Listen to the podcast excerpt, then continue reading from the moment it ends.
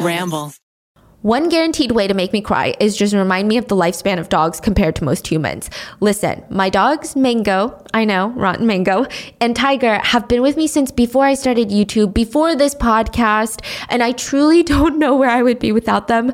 But like, all I can do right now is spend time with them, take care of them so that they live the happiest and healthiest life that I can give them.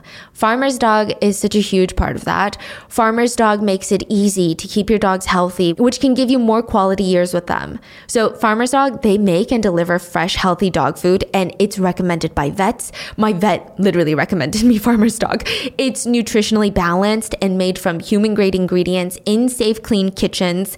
Tiffany has been bringing Cola, her French Bulldog, over, and she keeps some of his food at our house. She said that she's been having such a hard time trying to get him to eat, so I offered her some of Mango's food to give to him. She was amazed. She said that she's never seen Cola so pumped for food. Farmer's dog is the best option for dogs at all life stages because it's it's not kibble, it's not canned goop, it's real food.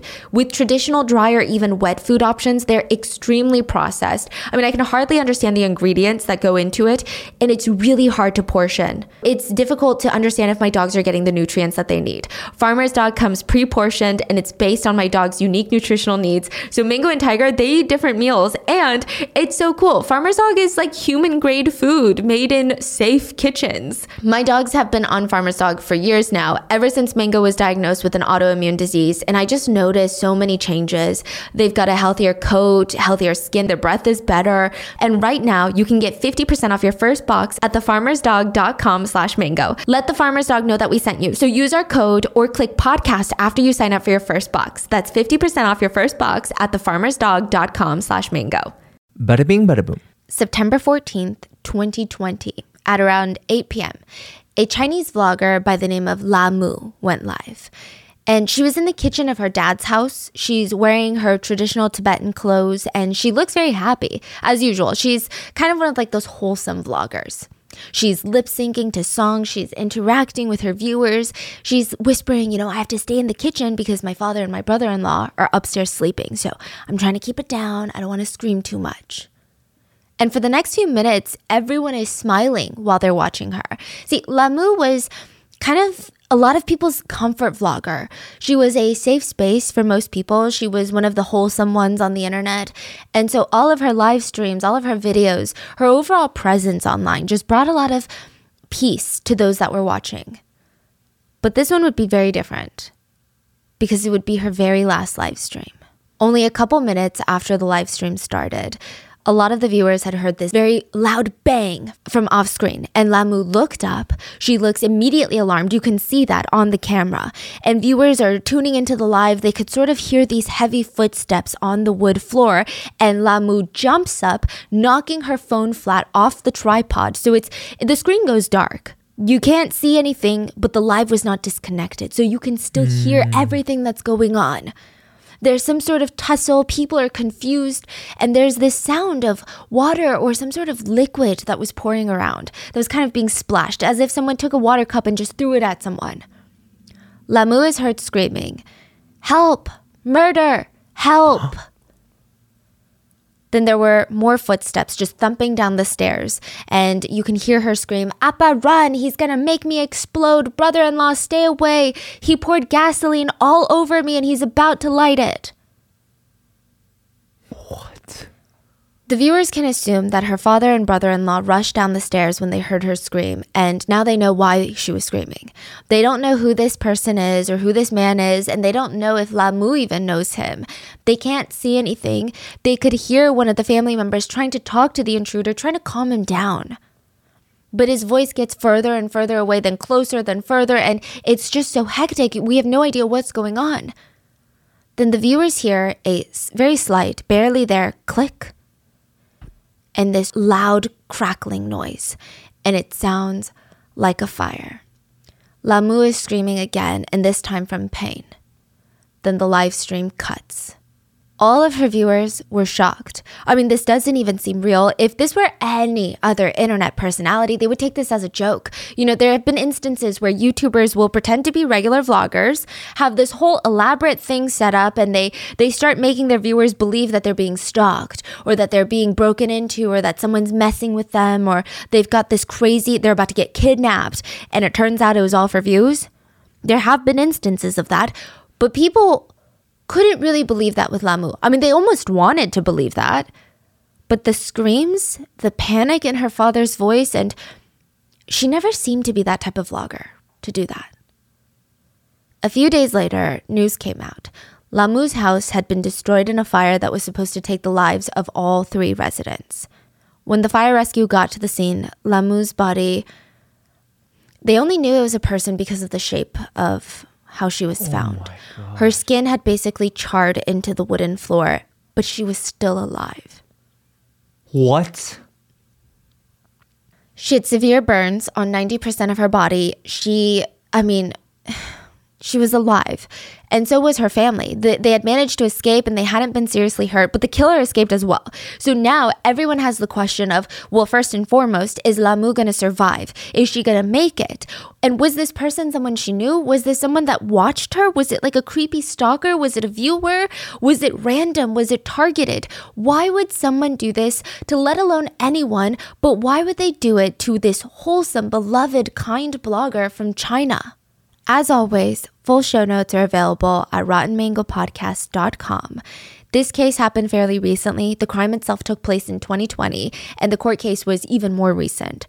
One of our wonderful Chinese researchers helped us gather a lot of the research for this because, you know, it's primarily in Mandarin. And it's honestly one of the scariest things that I've researched in a really long time. This whole story is just full of hatred and jealousy from a single person. I mean, I think that's so scary to have all of these emotions come from a single human. And it's heartbreaking because it ends in, we kind of know where this is going. It ends in a very scary, terrifying way. The case deals with a lot of interpersonal violence. So if you or anyone you know is in a similar situation, just know that it's not your fault. You're not alone. I'm going to link some resources in the show notes. And just remember clear your history, clear your cookies, clear your call logs. Please stay safe.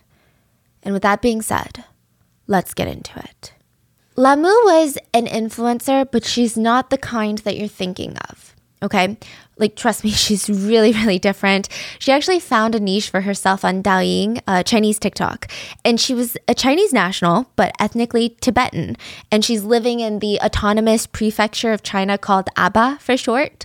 It's like this underdeveloped area that is known for their beautiful snowy mountain peaks and they just have like these glassy skies. It's it's filled with a lot of solid communities, but it is hard to make a living there. Most residents do move out to find jobs in neighboring cities, but not Lamu. Uh, she stayed behind to take care and provide for her aging father. Her job, she would go out into the mountains whenever the season rolled around. And for days, I'm talking like 10 days at a time, she would go pick Chinese herbal meds, like herbs to make herbal medication. And this is not a cute little mountain. This is not a cute little hill and a cute little farm with an established trail and a road and like shelters and seeds. She would have to put on a giant backpack, sleep in the pitch black mountains for two weeks at a time while she's just foraging for herbs. She posted videos about her life in Aba and her adventures, like hunting the mountains for herbs. And I mean, just even picturing it, it kind of sounds like a social media success, no? Like she would vlog everything that she eats while she's out in the mountains. And it was fascinating, but it was still so incredibly wholesome. Like she would show that she had packed noodles and cabbage and these boiled eggs. And this is like boiled eggs from two weeks ago. And her boiled eggs would be broken or squished from all the weight of the bags. And she would just laugh and she would show her viewers, like, oh my God, look at how goofy my egg looks. And then the nightfall would come and she's by herself in this mountain. And every day she's just eating noodles. It's like the same packaged noodle, and she would never complain. She just had like one piece of veggie, one piece of meat, and every pack for dinner, and she was so grateful. She slept on rocks in the mountains because you have to make sure you don't get wet and the floor is moist, I believe. Mm. So you have to sleep on the rocks and then put your blanket on the rocks. Mm. But it's, it's not comfortable. You don't sleep well, you know, and she would wake up in the middle of the night because probably how uncomfortable she was or how cold it was. and she would just turn on her camera and like sing to her viewers until she fell asleep. And she just had this really devoted fan base. I mean, they always called her the most down to earth person. she never complained in her videos, even though she's literally in the middle of a mountain, freezing, sleeping on rocks for days at a time. She talked about how her dad was sick and he just needed someone to take care of him, and she happily stepped up to the plate. Like, she never made comments about how, oh, you know, if my father weren't sick, I would probably move on and like do different things or have a different job. She was never bitter. Never. She would just get so excited if she found an especially good herb and she would show her viewers, like, oh, this herb is used for A, B, C, and D, and like you can cook it this way. So she just focused on finding the joy in all these little things, you know, no matter how hard things got. And she would tell the viewers, you know, hi, I'm the Tibetan girl from the mountains. My name is Lamu. In another video, she's vlogging and she would say things like, It's time for dinner, everyone. This is what we're eating. I just dug these up from the ground. And look at how wet my shoes are. Oh my gosh, my gloves are all wet. But the sun is out now. So I'm just going to enjoy the sun and then I'm going to continue my work and you watch it and you just think like how can someone be so happy and grateful for every little thing she makes you want to be more like her but i don't think that she knew how much she meant to the internet or her viewers one time she introduced herself saying my name is Lamu, poor family, ugly person, 165 centimeters in height, elementary school education with a rural household registration. She's obviously not an ugly person. And while she did come from an impoverished background and she did not have an advanced education, I don't think that those things detracted from who she was. They just made her much more impressive. Her viewers just said that she had like the purest soul, you know? But I think not a single person knew what was going on in her life. She would have all these videos and she would post herself singing and dancing and going on walks and her daily activities, but netizens didn't really know everything they would just point out that, hey, I think she works hard because look at her hands. There's actually a TikTok that netizens commented on, and um, it, it was there was a brief shot of a close up of her hands, and they're covered in calluses and dirt. And she's just smiling as she's working. And now her father and brother in law are running down the stairs and they're seeing her standing there drenched in gasoline, and there is a man pointing a knife at her throat. This is while the live stream is still ongoing and she keeps stre- screaming at her dad to, to run, telling her brother in law, stay away, run. Her father is frozen. He's trying to take in the situation. He knew that he's an elderly, sick man. I mean, there's no way that he's going to overpower this younger man. No way, especially with a knife straight on her throat. His son in law, who was standing right next to him, I mean, he was average. They were no match against this evil, despicable human being in front of them. So they try to de escalate the situation. The brother in law asked, Okay, okay, why are you here? What do you want? Meanwhile, Lamu's dad went to the front door hoping to unlock it so that they could all distract the man with the weapon and they could all run out the front, including Lamu. But the front door had somehow been locked from the outside. Someone had barricaded it from the outside. So this man had planned all of this. He came into the house after he barricaded the front door. So he's not trying to leave either? The only way out is the back door.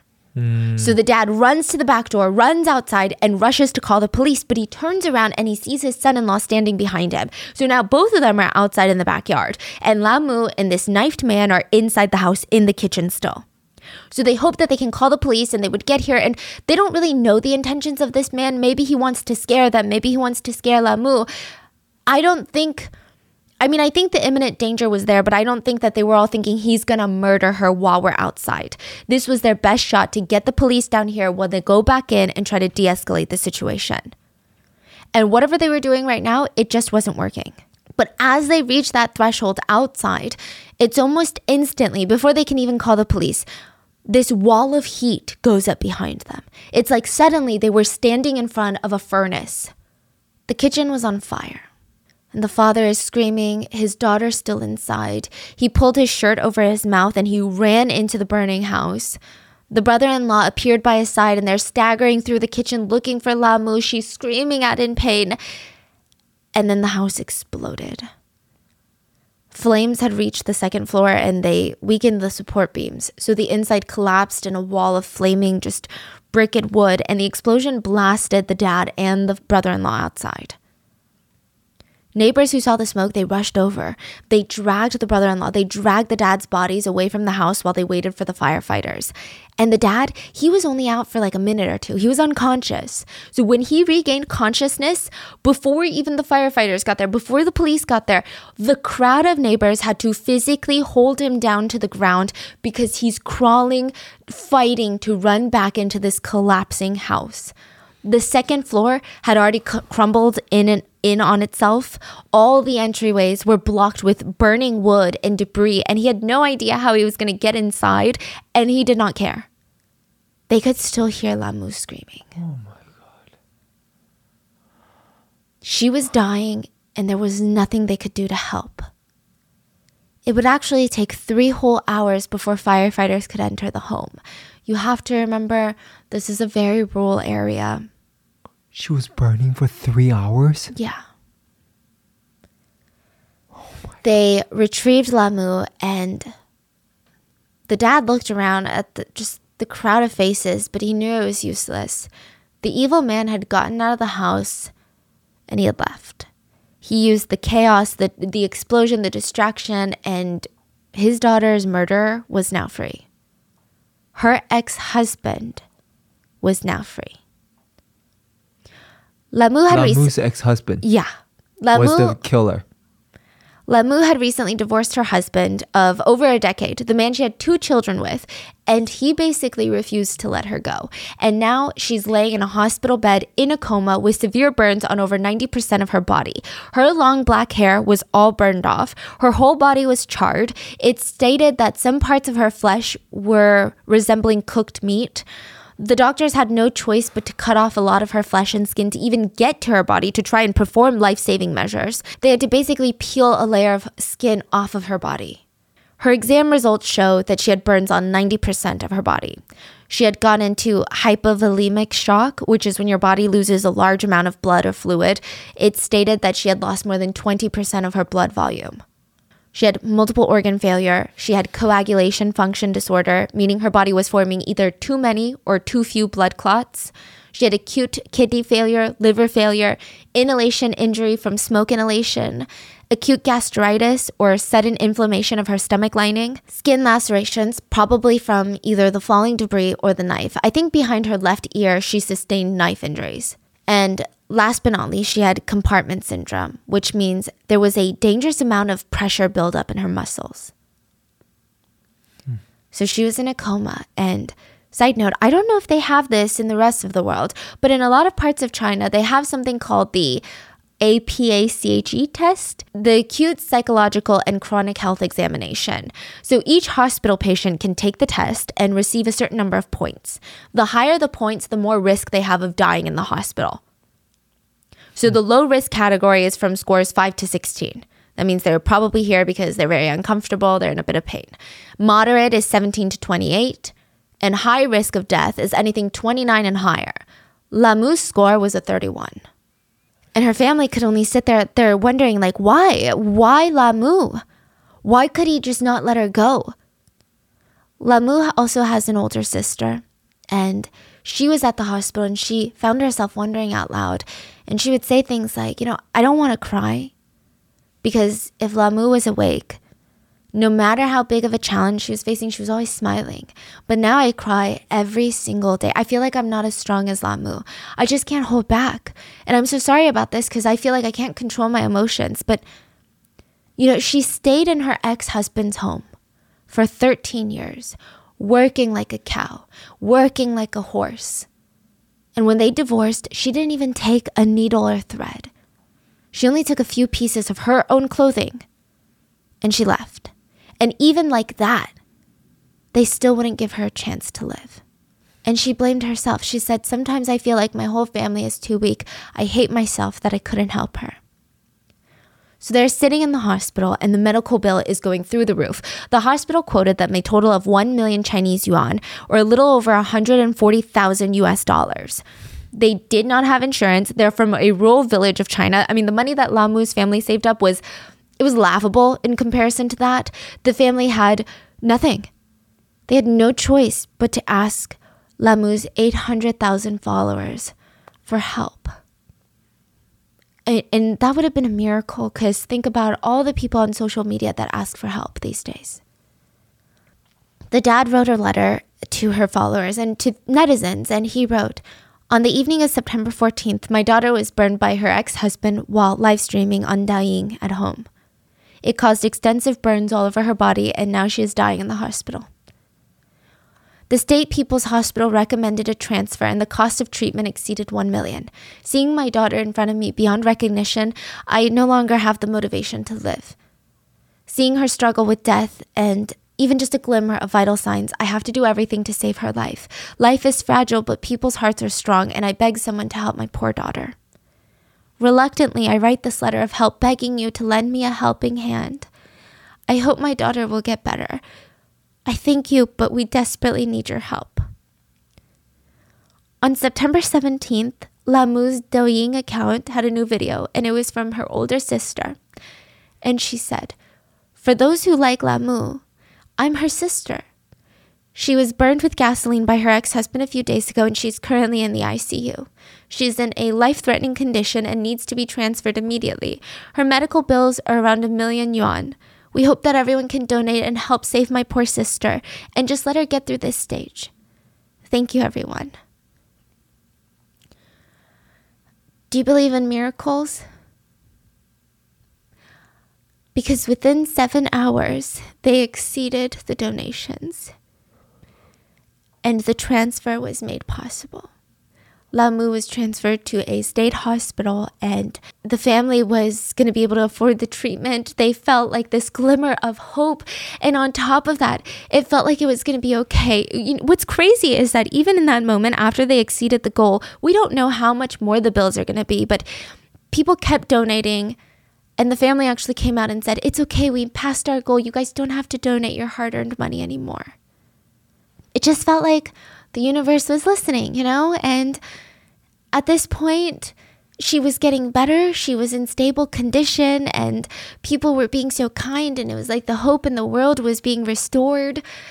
And at one moment, Lamu, her eyelashes, her eyelid actually fluttered for a second. But the universe has her cruel days.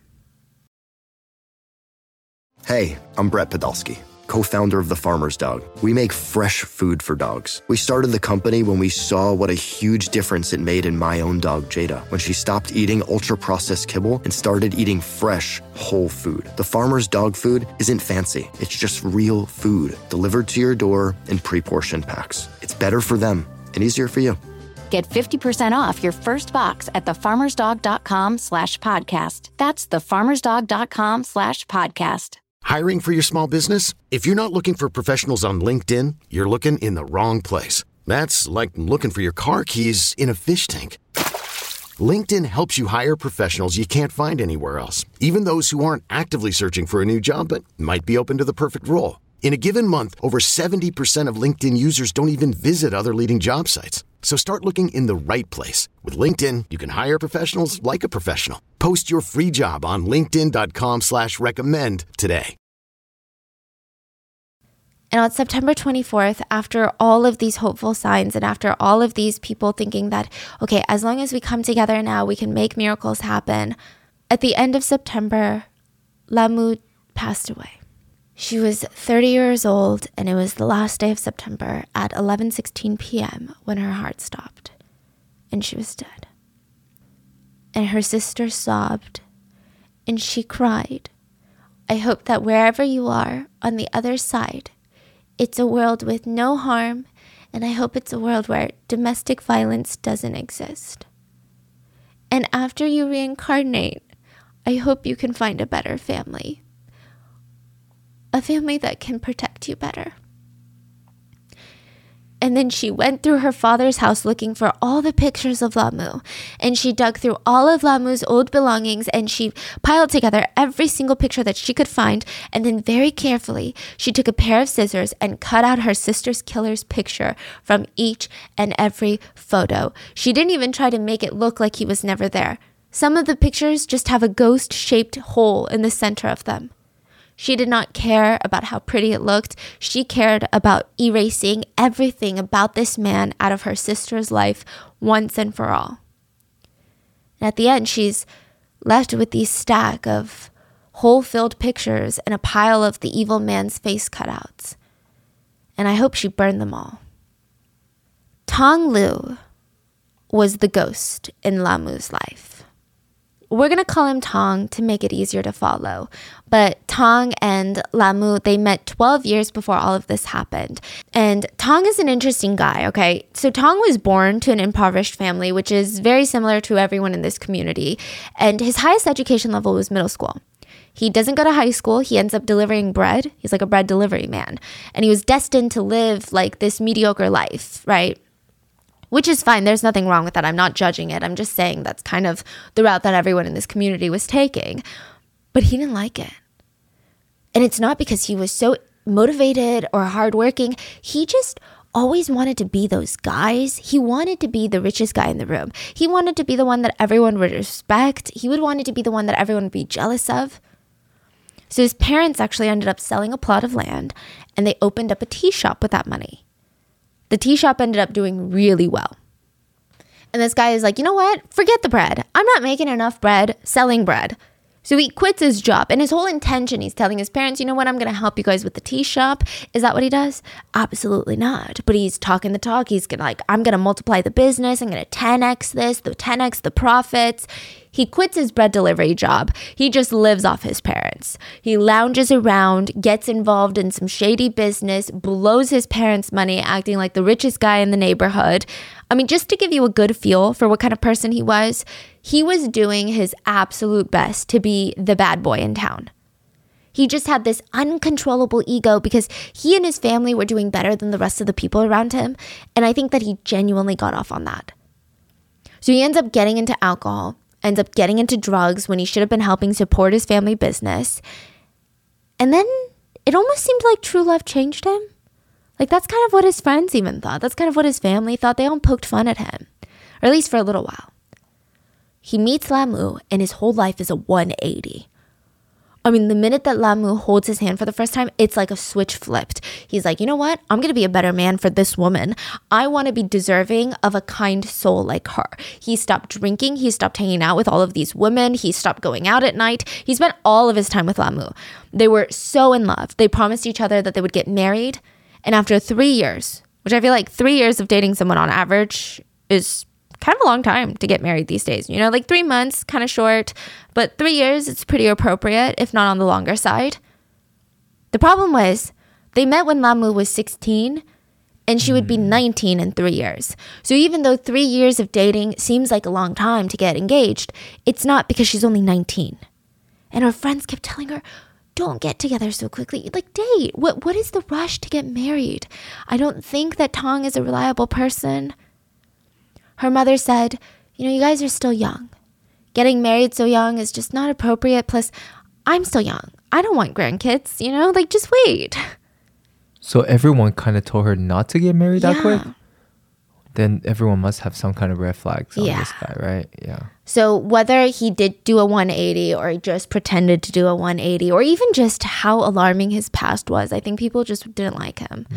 And I think Lamu genuinely doesn't have that kind of past. She's truly this like wholesome person that just wants to help her family and she ends up falling in love with the town's bad boy. Mm.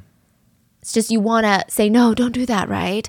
And of course, Lamu, she's in love, and I don't blame her. She's like, I'm willing to put in the work. I mean, what's age? Age is just a number. Like, I'm responsible. I've been holding down the family. Why can't I hold down a marriage? I'm going to put all my time and effort into this. But marriage is 50 50 in the end. It's like not about the effort from one person, but rather the collective. And in the end, Tong was just not there with her. I mean, at first, married life was bliss. Tong gets a job as a taxi driver. Lamu is staying at home, occasionally helping out at the tea shop. They would go on these like long walks. They were constantly holding hands and eating dinner together every night. Villagers said that they were inseparable. But then Lamu got pregnant. And we've talked about this before. But unfortunately, a lot of male abusers start their abuse on their female partner when they're pregnant. It's an emotional and vulnerable time, and the woman's priorities typically drastically shifts. It goes from I mean, in these types of relationships, it goes from being about her husband and being about her relationship to being about her child, to being about her body and this amazing process that she's going through. And these narcissistic clowns just cannot handle it. They cannot handle it. So the abuse starts when she's pregnant, and Tong just keeps going back to it. He keeps going back to his old ways. Sometimes Tong would come home from gambling and he would be so frustrated, he would just pick random fights with his wife. And Lamu is so furious and she's begging him, please stop throwing our future away. But he would say, You're controlling. He would complain that all she does is nag him and doesn't want him to be himself or have fun, and she's so selfish and is miserable and is tying him down. They were still living with Tong's parents at this point, and Tong Lu's mother said she heard them fighting so much it almost became white noise. And then things got worse. Tong Lu got in contact with his old buddies and he started doing his dirty business again. Now, sources don't specify what his dirty business refers to, but I have my suspicions it's probably drug dealing or gang related activities, something like that. Regardless, it's, it's a pretty horrible thing to do as a parent. Not only do you risk exposing your kid to all of these activities, but on top of that, you could be robbing them of a parent if you're to land in jail. Like, it's horrendous. And they don't need the money. So Lamu, as a protective, loving, caring mom, she has every right to be upset with her husband, especially since it's not like we need this money. Like we have the tea shop, we're doing okay. Like, why do you want to do this? They get into another heated fight and he punches her for the first time. And there is a saying that goes, it's either zero times or infinite times. For all my listeners out there, if there's a first time, make sure it's the last time. I think everyone deserves someone who gets physically sick at the thought of hurting people and not as an impulse control problem or stress release. So after he hits her for the first time, she packs up her bags and she told him straight up, I'm moving back to my parents' house and there's nothing you can do about it. And what does Tong do? He does what every single abuser does. He gets on his knees and he's begging her, begging her to stay sobbing, talking about how he just, there's something wrong with him. He needs to fix it and he's going to fix it for her. Of course, they're living with Tong's parents, and Tong's mom hears this, and she comes out and she turns on her son and slaps him across the face. So she's establishing, which I'm like, okay, this is good. This is very good. Maybe this will be her supporting Lamu and having her move on and still being a grandmother in the child's life, but, you know, forget the son. But it seemed like this slap had an ulterior motive. She slaps her son across the face and then turns to Lamu and says, you know, Lamu, when me and my husband were young, we used to argue and fight a lot too. But I tell you, as we got older, it got better. And she begged her to stay. I don't even know what to say about that, okay? But what could Lamu do? I mean, like I told you already, she is a compassionate, understanding. I mean, she's outrageously empathetic. Of course, seeing her husband crying and seeing her husband's mom, her mother in law, crying, sobbing, begging, it's pulling at her heartstrings. Like, this is the man that she dreamed of growing old with, and she promised to stay by his side no matter what. So, if he needs her most in this moment where he's breaking down and realizing how messed up he's gotten, she should be there for him. So, she put her bags down and she went back into the room. But then it happened again and again and again, and it wasn't even something avoidable, which it never is. In domestic violence situations, it's never a big fight or even a mistake. Not that that excuses abusive behavior, but it could be the smallest argument that turns to violence. And most of the time, Tong would be the one picking a fight and then hitting her. And at first, it was a push or a slap or a pinch, but then it would escalate. Every time he would break down crying and just beg for her forgiveness. And every time, she would grant it.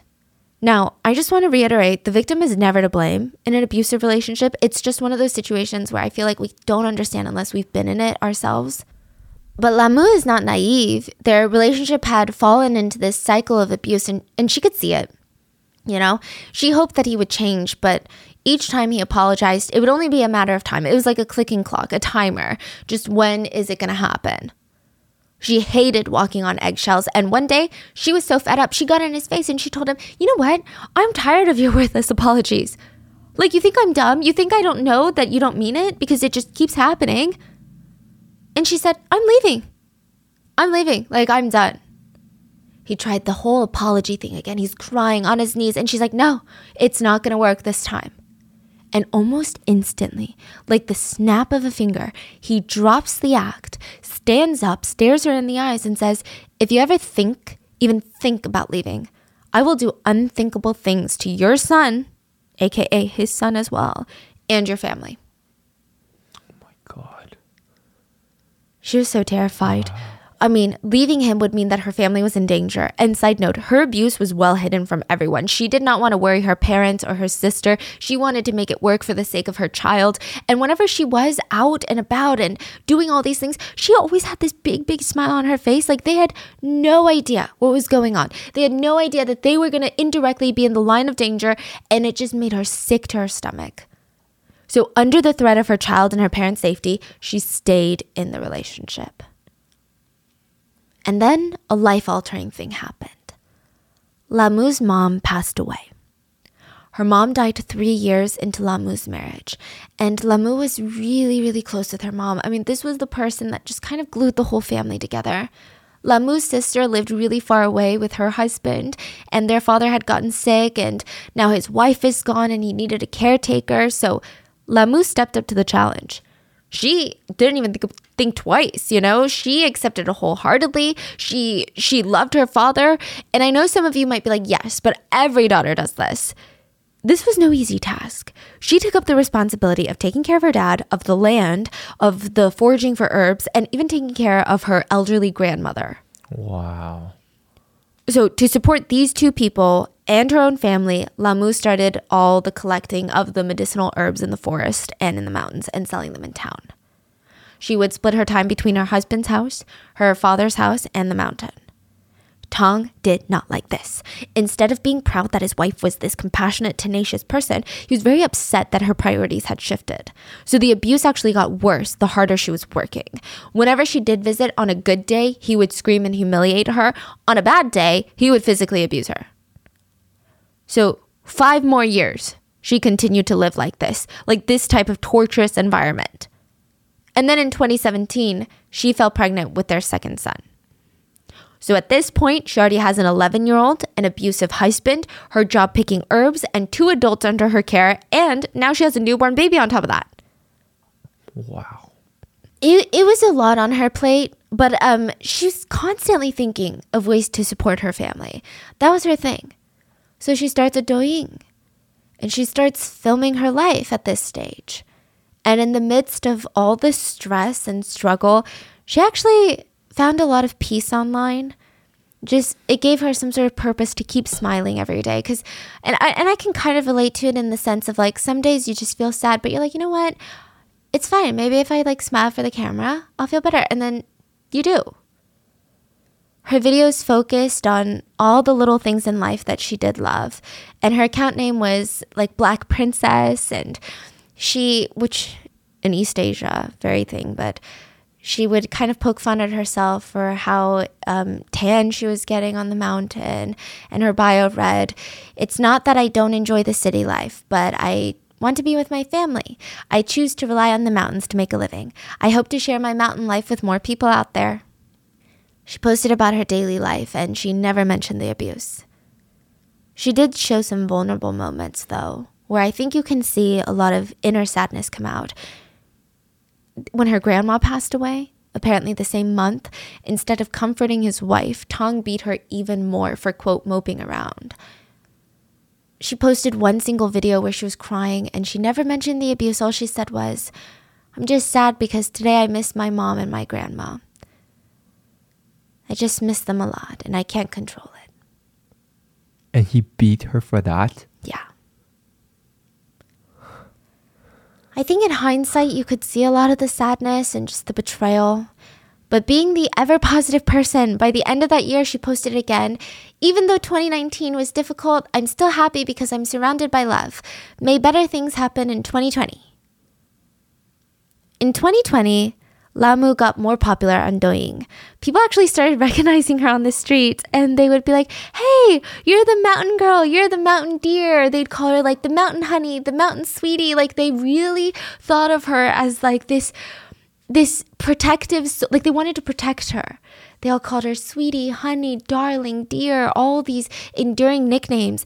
And Tong would get so jealous. He did not like the attention that she was getting from the viewers, and he especially didn't like the attention that she was giving to the viewers. He felt like her success was threatening his control over her. So he amps up the physical abuse around this time just to just to help his ego, just to cement his role as the man of the house. Side note, it's not clear if he abused Lamu in front of their kids, but I imagine that they knew. Even if it's not directly in front of their faces, kids are really smart. I just don't see a man like him like will care about what the kids are thinking. thinking about Yeah. him. Yeah. So, you know, we can just assume safely that Tong was not only abusing his wife, he was putting their children in very abusive situations as well, which that's going to mess with the child's psyche for the rest of their life. In March 2020, Lamu finally filed for divorce. Tong got so angry. He screamed, yelled, punched, kicked, but no matter what he did, Lamu was determined. She successfully filed the divorce papers, and as she walked out the courthouse doors, she filmed a video and posted it saying, The moment I walked out of the Civil Affairs Bureau, I was not sad. Instead, I felt I was safe. Kids, mom will love you even more. Oh, she posted that. In the video, hmm. It almost looks like she's wearing eyeshadow, but people who watch Lamu knows she never wears makeup. So that eyeshadow under her right eye probably came from her soon-to-be ex-husband, Tong. Tong completely changed after that. I'm talking immediately after that, okay? He knew where Lamu's family home was. He knew which market she was selling her herbs at. He knew everything about her life. It's a small town. And he cleaned up his act in one single day and spent weeks trying to woo her back. He took care of their son. The divorce awarded one son to each person, okay? And he was the perfect father figure. He told Lamu that the divorce really sobered him up and he was ready to be a changed man. For real this time. Again, I don't want to hear anyone judging Lamu for this, but she did take him back. They officially remarried before the end of March. They had not been divorced for a full month. And this time it seemed like he really meant it. He would help her around around the house. He didn't hit her. He didn't scare the kids. He was the perfect dad. And by the way, just a disclaimer, that's the bare minimum. Like doing your chores and doing your responsibilities and not hitting or screaming at people, that doesn't make you a perfect person. That makes you a normal person. Lamu really believed that her husband had come to his senses. Like this was such a drastic moment in the couple's life. Like he must have woken up in a sense. The phase lasted 10 days. That's how long it lasted. And listen, I don't want to make it seem like people can't change. Um, I don't, I think it's very hard for abusive people to change. I think it's, I, I don't think I've seen many successful physically abusive people change in their lives. And I'm sure if they truly, truly want to and they're truly willing to put in the work, they can change. But that really doesn't mean you have to be there for it. You don't have, just because you love that person doesn't mean you have to help them through this process. If you are in an abusive situation and you truly think the person you love is trying to change, they can change on their own time and they can come back to you a changed person. After 10 days, he blew up and he beat Lamu within an inch of her life. He broke her phone and beat her until she was barely conscious. The next day, she filed a lawsuit against him and then went into hiding. Tong was out of his mind with anger. His wife just sued him for abuse and now she was hiding from him. How dare she? He turned the town upside down looking for her. And when he couldn't find her, he went to the shop that Lamu's sister owned, right? With her husband in a different town and he ransacked the entire place. Her si- Lamu's sister was there. And Tang walked up to her and screamed and said, Where the hell is Lamu? She refused to tell him, so he punched her in the face multiple times, and two of her orbital bones were fractured. So, orbital bones are the bones around your eyes, and she was very lucky that none of these bones pierced her eyeball and permanently affected her vision. Because I can. Kidding me? Yeah. And he's not in jail for this? No, he did this in front of everyone, including his own three year old son. It said, witnesses said that the son watched his own father punch his aunt in the face, and onlookers said that this little kid was looking at his dad like his dad was a stranger. Like this kid doesn't even know his dad, type of feeling. He was so afraid of him.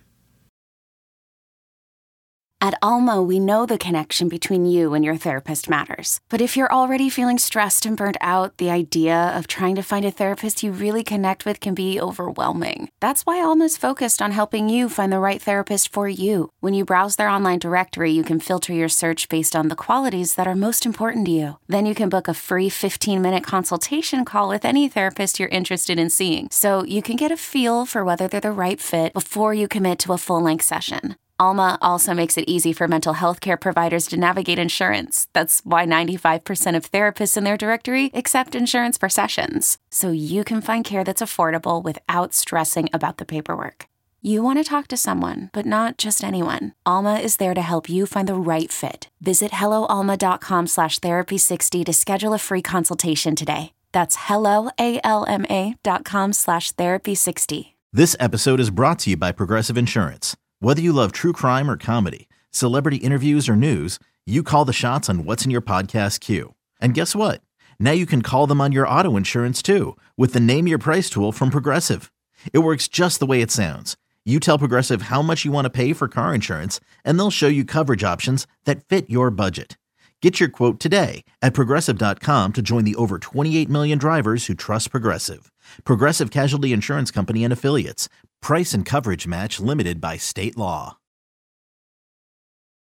So Lamu's sister called the cops, was brought to the hospital. She had to stay there for two weeks. Tong's family never came to visit, never offered to pay the medical bill, which is insane because think about it. This is Tong's ex wife's sister that he just punched. They're all family. He just punched his sister in law, not even a stranger. And Tong's parents don't even go and try to apologize on his behalf or try to make things right. They don't force Tong to go and try to pay for the bill and try and make things right. Nothing.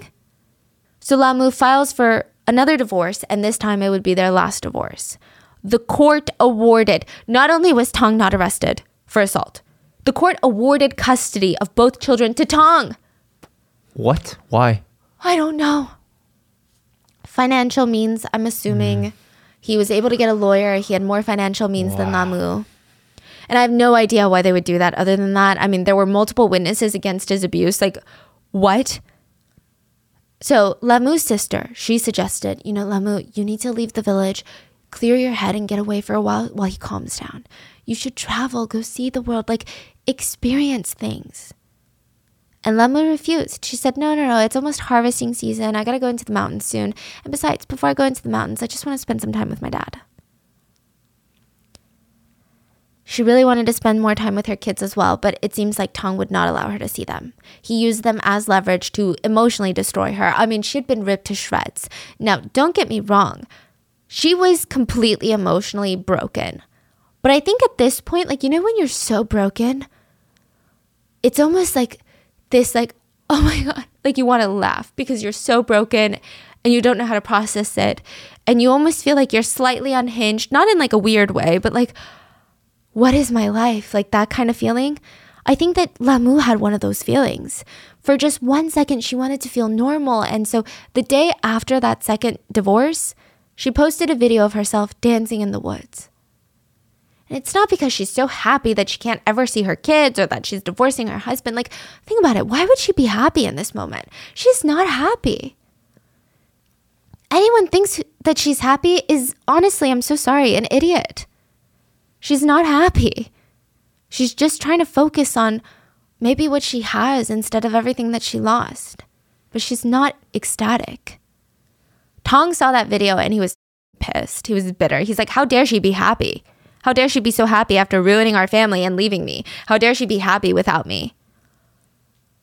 He felt like it was Lamu's fault that the whole family was broken apart and now she, here she is, not a thought in her head, dancing in the mountains.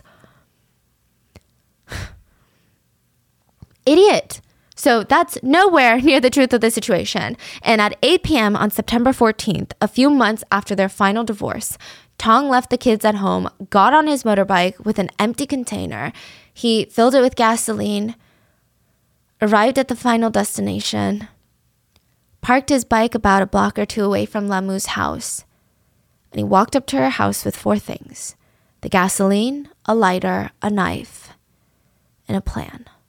He blocked the front door before going in. Went through the back door or a window, we're not sure, and he drenched Lamu in gasoline. He lit her on fire and escaped through the woods back to his bike. She had spent three hours in a burning house with gasoline all over her, and she was still alive. But she would never wake up from her coma. A few days after her passing, her family found themselves standing at the bank of a river and spreading a portion of her ashes into the water. So, normally in this area, funerals are typically held in one's home, but they didn't have that anymore. It was burned down. They only sprinkled maybe half of Lamu's ashes in the water and they saved a portion. So, uh, her sister said when they were kids, Lamu talked about taking their father to Xizang, 시장. it's known as um, the roof of the world. And it's got ancient mountains and these really stunning views. That's actually where, um, not in China, but that area, like the Mountain Alps, that's where Mount Everest is. Mm-hmm. And in, in Nepal, right? Now, the sister saved some of her ashes and promised her that when her killer came to justice, she would finally spread her ashes so that Lamu could rest in peace. Tong was finally caught by the police in September while Lamu was still alive in the hospital, but he wasn't formally arrested until October 10th. I'm not sure why, because she passed away the last day of September, so technically it's still murder. I don't know why they waited 10 days. I don't know even, I mean, it's still attempted murder. I don't know why they didn't just arrest him immediately. The whole family, they tried to find some peace in this. They would visit their old childhood home, and, you know, I think. I, I don't know. Like, it's just, I don't even know if I can say this coming from a place of like clearly more privileged than this family, but it's so heartbreaking to see the cards that they were dealt and how they handle it with such grace, but also like, why? Like, why is the world so cruel? Is the feeling that you get. Even when they went back to their childhood home, Lamu's sister was saying, we had no money. I mean, like, we have no money now, but back then we had no money. We were living in this house, and every day we were so exhausted, so tired from working, all of us. They're the best memories, though. Because Lamu was alive, our mom was alive, and we were just all there together. Lamu and I had plans to open up a clothing shop and she was going to have a fresh start after the divorce. She just needed to do one last herb picking season. Her sister said she was at work when it happened. Her friends were sending her all these WeChat messages telling her to go watch her sister's live stream, and they said that they thought that her sister might be in trouble. So she didn't doesn't watch the live stream. Instead, she calls her sister's phone, nonstop blowing it up to see if she's all right. She did not know until later that her sister was on fire at that point by the time that she got to their family home, I mean, the walls were black, the furniture was ashes, the house had exploded, and Lamu was in the hospital. And now she was gone. And I mean, what could her sister do? She quit her job. She took over the reconstruction of their house. She handled her sister's funeral. She helped the police with the investigation. She helped take care of her father in the midst of suffering from her own grief. She didn't even know that her sister was being abused by her husband, her ex husband, until she read the divorce files. Lamu protected the whole family from her life. Nobody knew. Nobody knew. And she said, and I repeat, she stayed in their home for 13 years, working like a cow for this family, working like a horse, basically working like a servant as a daughter in law for this family. And when they divorced, she didn't even take one of their needles or their threads, nothing. She only took a few pieces of her own clothing and she left. And even with that, even leaving like that, they still would not give her a chance at life. And the father, he blames himself. He said, I was a burden to Lamu and I couldn't help her. And now, now that she's gone, I'm going to be a burden to my other daughter. He said, with his low level of education, his sickly body, he would never be anything but a burden to his kids. He said, I keep dragging them back. I keep dragging them down. He's so sad that they were born to a father like him. And the whole time he's saying these things, Lamu's sister's just wiping the tears from his eyes. And you can see that she's trying to be so strong for him. But when she's alone, because there's a small documentary on this, when she's alone with the producers, I mean, she completely breaks down and she tells them, you know, I try not to break down in front of my dad because I know he's never going to be able to recover. And being strong was always Lamu's thing. She was the type of girl that whatever challenge she faced, she faced it with a big smile on her face. And some days I feel like I'm gonna break down. Like, I don't think I can go on. I don't know how much longer I can last. Now, what's absolutely unhinged about this situation is the fact that Tong's mom, who witnessed so much of the abuse because the couple lived with her, remember? Mm-hmm. This is the mother-in-law. She saw she saw the first time that Tong hit Lamu and probably the second time and the third time until she lost count. She saw all the times. She knew the situation. She knew what it felt like to be a mom. You know, I think that is something that people without kids probably can't relate to. The idea of something happening to your child, that visceral feeling that you might have, she probably has that as a mother herself. But this is how she responds to the situation of her abusive son killing his ex wife, the mother of his children, the one that lived with her for over a decade, after torturing her for that long. This mother in law says with her whole chest Tong did this because he was too loyal. He was so in love with La Mu, he could not live without her. He would have never set her on fire. I mean, this incident must have happened because of some sort of altercation between the two of them. Netizens said, taking another person's life as being too loyal, then no one should have this type of quote love. You have a mother like that, you'll have a son like this. Yes. The court did not agree with his mother, thankfully. In October of the next year, 2021, they pronounced Tong Lu guilty of intentional homicide. He was stripped of his constitutional right to life and handed the death sentence. He was also ordered to pay the family financial compensation for the material damages they suffered. In other words, he had to pay for the damage of the house, but not for the damages to Lamu or to the loss of Lamu. He did try to appeal his sentence, but his appeal was denied. And after this appeal was handed down, and after everything was done and said, Lamu's sister rushed home and in the documentary, she shows parts of their old house that was burned down. It's completely ruined. And um, there is a room that they kept just as much as it could have been the way it was before Lamu died. She set up an altar. She even hung up Lamu's dress and she cried, This is my sister's dress. And I can't get myself to burn it because, you know, in their culture, they burn the clothes of their loved ones. So I kept it here. And she told her sister that she finally got the closure and she can be free now. Their house was reconstructed June of 2022, and her sister posted a video the first day in the house on Lamu's Douyin. And it was the first time in a long time that she saw her dad smile. And she wrote, I've been so busy recently that I haven't had time to sit and talk to my dad. Tonight, I'm going to spend some time talking to my dad and drink some tea. May all the parents in the world be in good health. And one month later, after that, Tong Lu was hanged. He was killed. He, they allowed his family one last visit beforehand, and Lamu's sister posted again. Hi everyone, I'm Lamu's sister. I believe everyone saw the news today. We have always believed in the legal system and justice. As the victim's family, we have very mixed emotions after seeing the news today. I don't want to say too much, but we finally have an answer. I hope that this answer will let my sister rest in peace. But I just want to express gratitude to everyone that cared for and helped us through this painful journey. Thank you, everyone. But it's not perfect. As for Lamu's two sons, they were awarded to Tonglu's family in the second divorce, and nothing changed even after he was hanged for murder.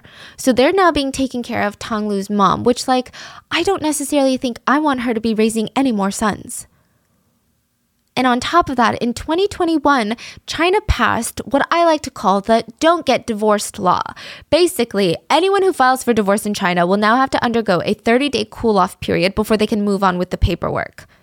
This is 30 days, not even processing paperwork. This is you have to go to court and say, I would like a divorce. They make you wait 30 days like you're some petulant child who makes impulsive decisions.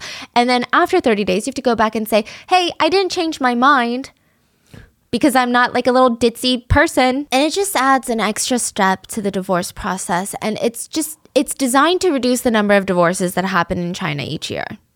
That's basically all it does. And there's uh, major problems with it. Let's just talk about a few of them. Well, actually, let's first talk about the success rate. It is wildly successful, so I don't think that they're going to get rid of this law. And it's not wildly successful because you think it's going to be like, it's not like, oh, now people are really thinking about it. In 30 days, they thought about it and they're like, never mind, government. We actually love each other and we're going to stay together for the sake of your divorce rates numbers. That's not it. So Divorce rates in China were down 70% from what they were in 2021. But what politicians don't talk about were other factors that were playing into it. In 2021, divorce rates were through the roof, in, not just in China, but kind of all over the world, because this is right after the pandemic. People have been cooped up in a house with this person that they supposedly loved, and they're like, you know what? You're actually not that great. Like after being with you 24 7 for how many months? I think our problems are even worse. And I think life is too short there are pandemics. Life is too short to be with someone that I don't fully love. So people were running to the courthouse after all these bans were lifted. They're running. I mean, that's an exaggeration, but that was not factored in. All the politicians are like, see, the law is working because people are using the 30 days to think about their love. Now, not only that, but divorce rates are down because marriage rates are down. Mm. Less people getting married, less people getting divorced. Young people in China, Eastern Asia, and really everywhere around the world, they just aren't getting married like they used to. Mostly it's the crazy cost of living combined with housing and job scarcity and I mean, specifically in China, there is the situation where there are a lot more single men than there are women. So it's the ability to be a lot more selective and a lot more ability to be independent as women. So the government, they're even trying to implement programs like paid honeymoon days. Did you know this? Hmm. In China, you can get paid honeymoon days, but nobody is taking the bait.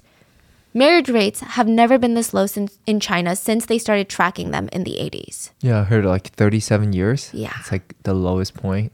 Yeah.